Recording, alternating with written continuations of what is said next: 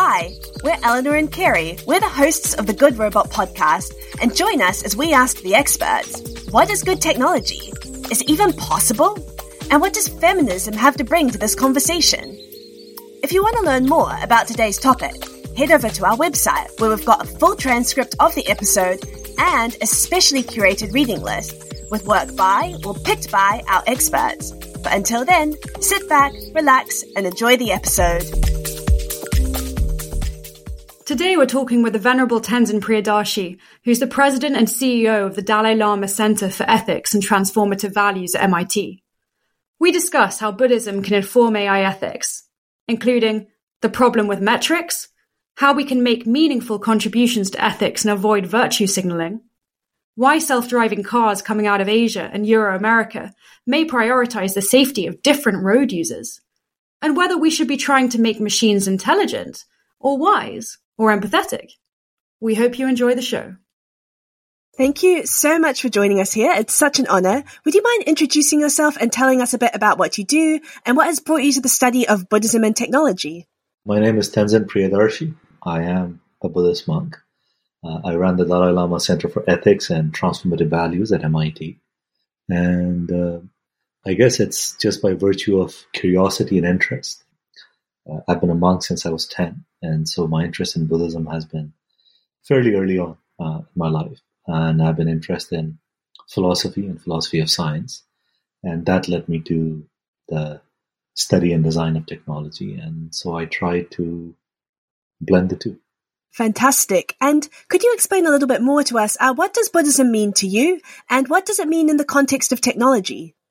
I guess Buddhism is a is a vast sort of uh, field of knowledge, and people derive different things. But for me, it uh, it's about understanding the nature of reality. It is about having principles and disciplines to live a wholesome life that allows for growth, that allows for becoming a better human, and that allows for thinking about how to bring more sanity to the chaos that we live in.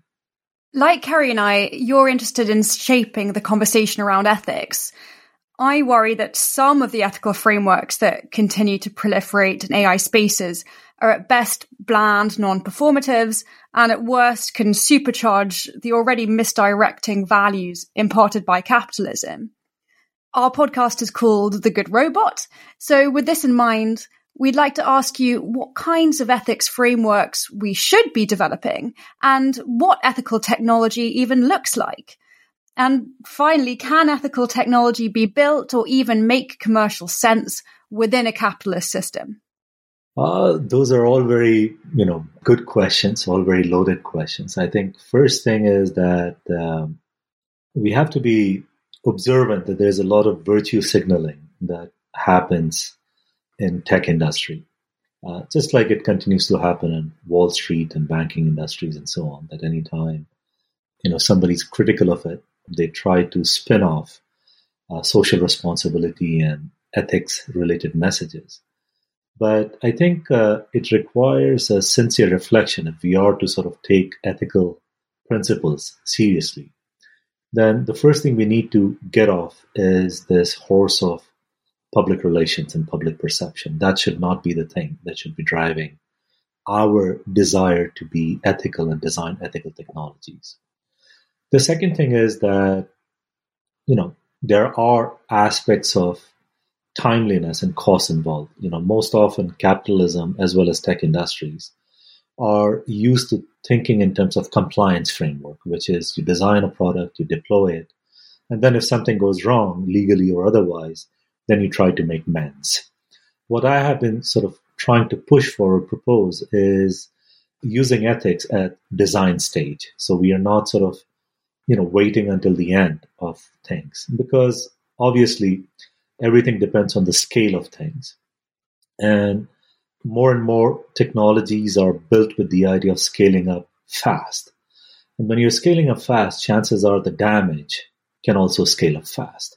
And so it's just not a very efficient thing to wait just to look at the compliance framework. And so we need to sort of rethink how we want to introduce ethical framing in design process itself, which implies asking the right questions, which also implies having the right group of diverse designers or diverse participants in the room.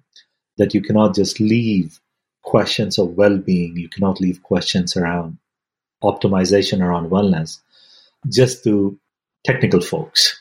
Uh, you know that uh, uh, these these problems are interdisciplinary in nature, and therefore it requires diverse team of people.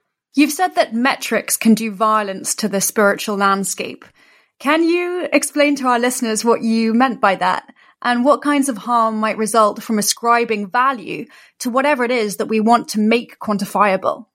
I think that the challenge is that, you know, I'm not against quantitative analysis of things. I think they're useful.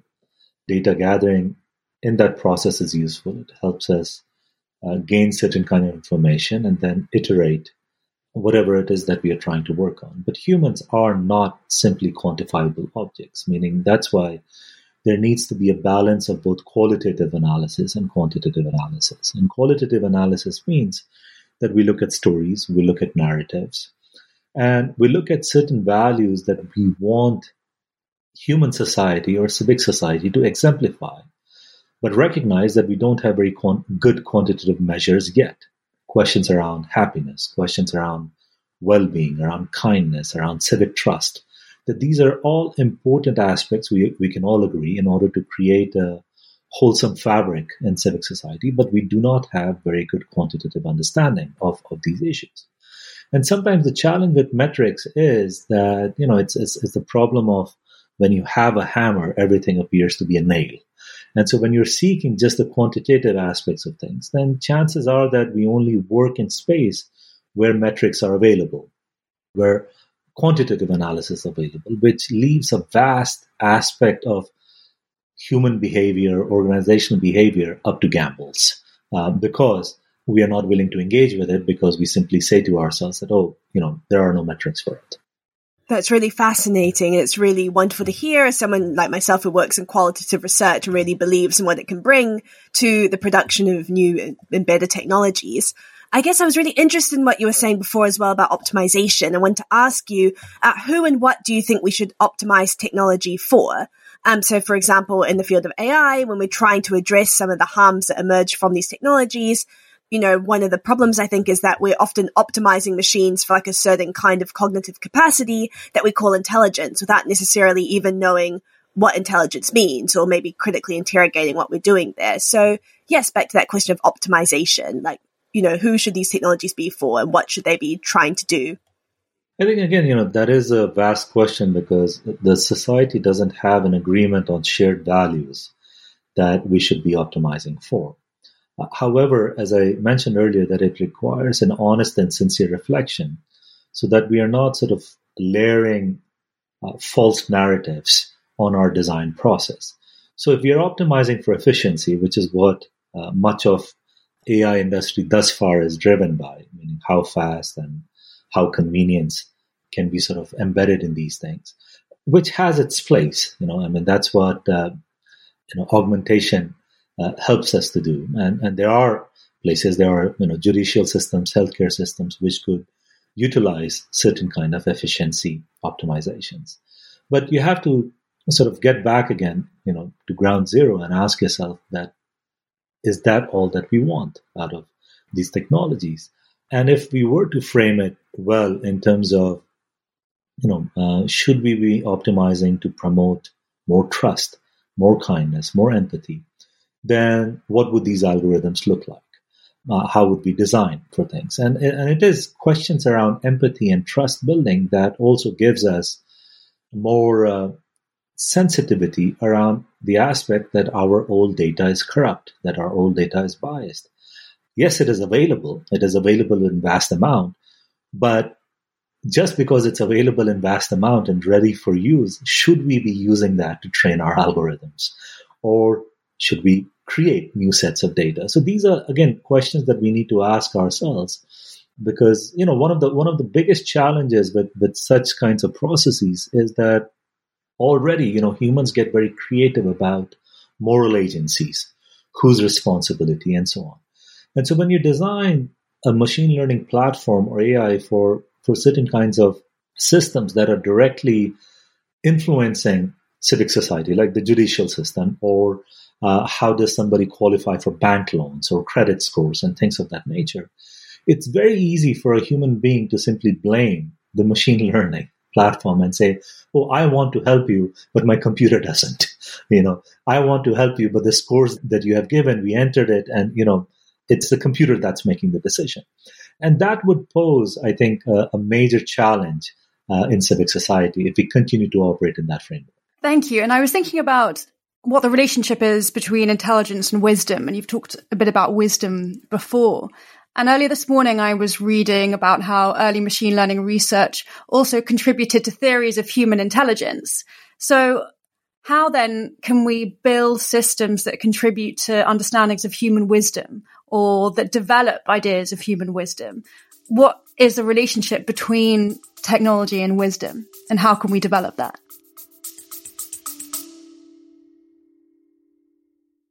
Sometimes things in the world of technology are complicated and need careful explaining. Sometimes they just need a little hard truth. I don't think anyone is going to buy a banana with crypto at any point in the foreseeable future. I'm Lizzie O'Leary, the host of Slate's What Next TBD, your clear eyed guide to technology, power, and the future. Friday and Sunday, wherever you get your podcasts. You know, one of the simple examples that I give is uh, from a simple data perspective and genus sorting, one recognizes that tomato is labeled as a fruit, but you never put it in your fruit salad. And that is the distinction between intelligence and wisdom, which is that you understand from a data perspective that this qualifies as such. But wisdom requires a certain degree of actualization that is perhaps sometimes gained through trial and error methods and sometimes intuitive and sometimes otherwise, meaning that that intelligence in its most sort of conservative form does not account for other kinds of things by virtue of which humans make decisions you know intuitive knowledge. We don't have very good ways of replicating it. Even things like how humans make ethical decisions or ethical choices we don't have very good way of replicating it. I mean you know recognize the fact that it has been three four thousand years since you know in different civilizations we have tried to code ethics and law and we don't have a very good way of teaching it yet. So to try to replicate in a, in a machine learning platform is kind of a daunting task, you know, meaning that if, if it was just, you know, simple syllogisms of either or or syntax of, of those natures where you're thinking in binary modes, then it's something else. But but human choices and human decision making is not just binary. And so wisdom comes in there, which is that it allows us to deal with certain degrees of complexity that we may not be able to navigate just by virtue of pure data or pure intelligence. We're particularly interested in Buddhist approaches to conceptualizing human AI ecosystems. So, relationships between humans and technologies, broadly speaking. And I'm thinking here of all sorts of jobs where humans are now working really closely with AIs. Take the chatbots that help customer service teams or the automated decision making systems that inform a verdict made in a court of law. These are really intimate human techno working re- relationships. So, what's your take on how Buddhism can uniquely help to build better human AI ecosystems? I think, you know, any ecosystem is only as good as its ability to self correct and grow. Otherwise, it becomes a stagnant system. And similarly, when you're looking at you know any kind of synergy between human AI or creating human AI ecosystem, there are multiple issues to be concerned. One is that does it allow humans to grow in one form or the other? Or are we simply delegating certain kinds of tasks to this? And, and that's that's the sole purpose of designing such things. Meaning that you have to ask the question of mutual growth. See, uh, again, I don't know, you know, whether we are able to create any form of awareness or self-awareness in AI systems, But for humans, you know, that is a preoccupation. You know, that is something that they have to keenly reflect on questions of meaning, questions of purpose. And the issue becomes, you know, does AI help contribute to that? Will it help us become more self aware in certain forms? And chances are that yes, if we can create certain kinds of reflective algorithms, there are certain kinds of feedback loops that we can establish to, to do that. But that's what it means. That you know, what is the fu- what is the functionality of that ecosystem, and and how does it promote self correction and an aspect of mutual growth? We know, for example, that humans are highly emotional when it comes to choices, perception, and decision making. Perhaps certain form of machine learning or AI systems can offer more objectivity in how we look at the world or how we make certain kinds of decisions. And that, again, is an ability in terms of self correction. But my colleagues in Silicon Valley and elsewhere, you know, when they try to sort of hypothesize the idea that that you know such delegating relationship in this ecosystem where we delegate much of our work and so on to AI systems will leave us with a lot of free time. I think that's a very presumptuous thing to say because, again, you know, humans by and large, as a group, do not have a very good history of what they do with their free time.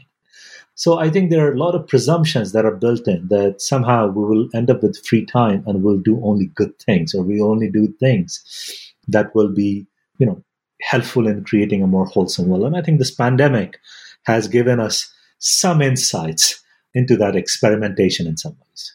Thank you. That's really interesting. I like the way that you draw out this firstly, the idea that we might have a lot of free time as a result of these sort of kinds of task distribution. I feel like the emergence of various other new technologies kind of have really shown the way in which new technologies also generate new forms of work, which can become more and more invasive in many ways. But also, secondly, you know, whether or not we'll actually do good things at that time being a very open question if it even does happen. I wanted to change tack very slightly in thinking about the ways in which different values are embedded into AI and other kinds of new and emerging technologies. And I was wondering, do you think it's possible to embed a like a diversity or heterogeneity of cultural values into AI? Is it possible? Yes. You know, is it easy? Probably not. Because again, remember that we humans ourselves are not very good with contextual decision making and contextual perceptions and, and things of that nature. So it requires, you know, embedding context. It requires for a system to understand in what context what things might be useful. Meaning again that our ethical choices are not just rule based and it's just i think the variation is just too many in different societies you know. Like uh, an example that i like to give is uh, a simple sort of experimentation where we were trying to work with the uh, auto industry. So i think you know one of the challenges is the variations in cultural understandings and, and, and social values that are not entirely rule based. And even humans have difficulty contextualizing how they make choices, how they make decisions. So, for an AI to account for all the context to be able to make good decision is something that would be challenging. I don't think it's impossible, but it would be challenging. And again, we should not sort of take a reductionist approach in trying to sort of embed uh, something of this nature into a machine learning system. So let me give you an example. When we work with automotive industries, you know, one of the scenarios that we present is there's a self-driving car that is going at a certain velocity and it is going to hit an obstacle. And in order to avoid it, it has to take a left swerve or a right swerve. Now, on the right, there's a motorbike where the rider has a helmet on. On the left, there's a motorbike where the rider does not have a helmet on. You see, now which way should the car swerve? Now, if you give that scenario in many of the Western countries, they would say, oh, the car should swerve to the right because the biker on the right has a helmet on, has extra layers of protection, and so on. But if you give that example in Asian countries, they would say, no, the car should swerve to the left because the guy on the right is following the rule. He has the helmet on, but the guy on the left doesn't have a helmet on. So he's He's breaking the rule already. So why are you punishing the guy who's actually following the rule? You see? So people make decisions, you know, very differently. And, and it becomes a challenge when you have to make quick decisions, you know, informed by your biases, informed by how you understand rules, informed by cultural norms, and so on.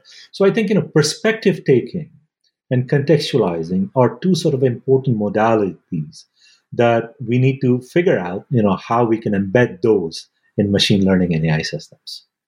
Fantastic. And I'm really interested in what you've said in this question around the importance of context and around the ways in which different decision making patterns need to be embedded into AI. So I almost want to loop back to something you were saying earlier about human AI ecosystems and the ways in which potentially the more objective character of these machines might help mitigate or audit forms of human decision making, which can be very emotional. But I want to guess press on that a bit harder and say, do you think machines can be objective, or do you think that they are sort of inherently more objective in their decision making processes than humans are? I, I think they're more object. They can be more objective in the sense that you know emotions are at times useful and at times not so useful you know as we know from even our our day-to-day experiences of those things.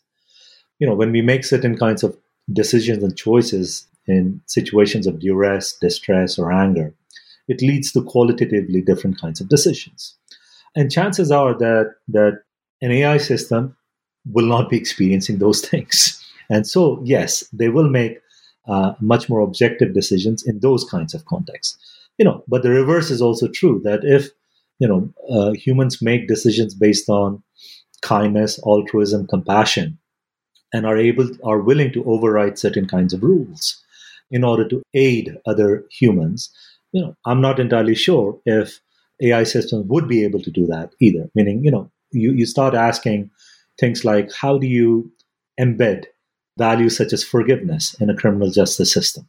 Where we have examples of lawyers or judges or legal system not always doing it well, but sort of deploying this idea of forgiveness, giving somebody a second chance and things of that nature, despite of what the historical data about that individual might be.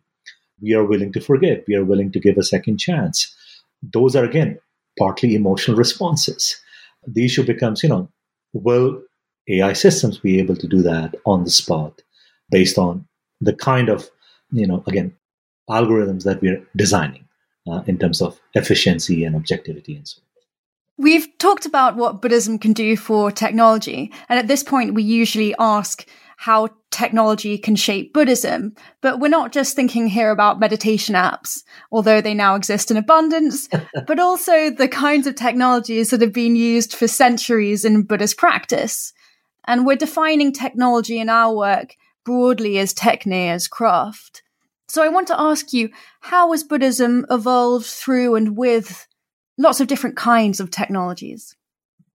You know, I, I think when the word technology was introduced into our vocabulary, uh, we used to make a differentiation between inner technologies and outer technologies, meaning that that anything that is a study of techniques and disciplines over a long period of time.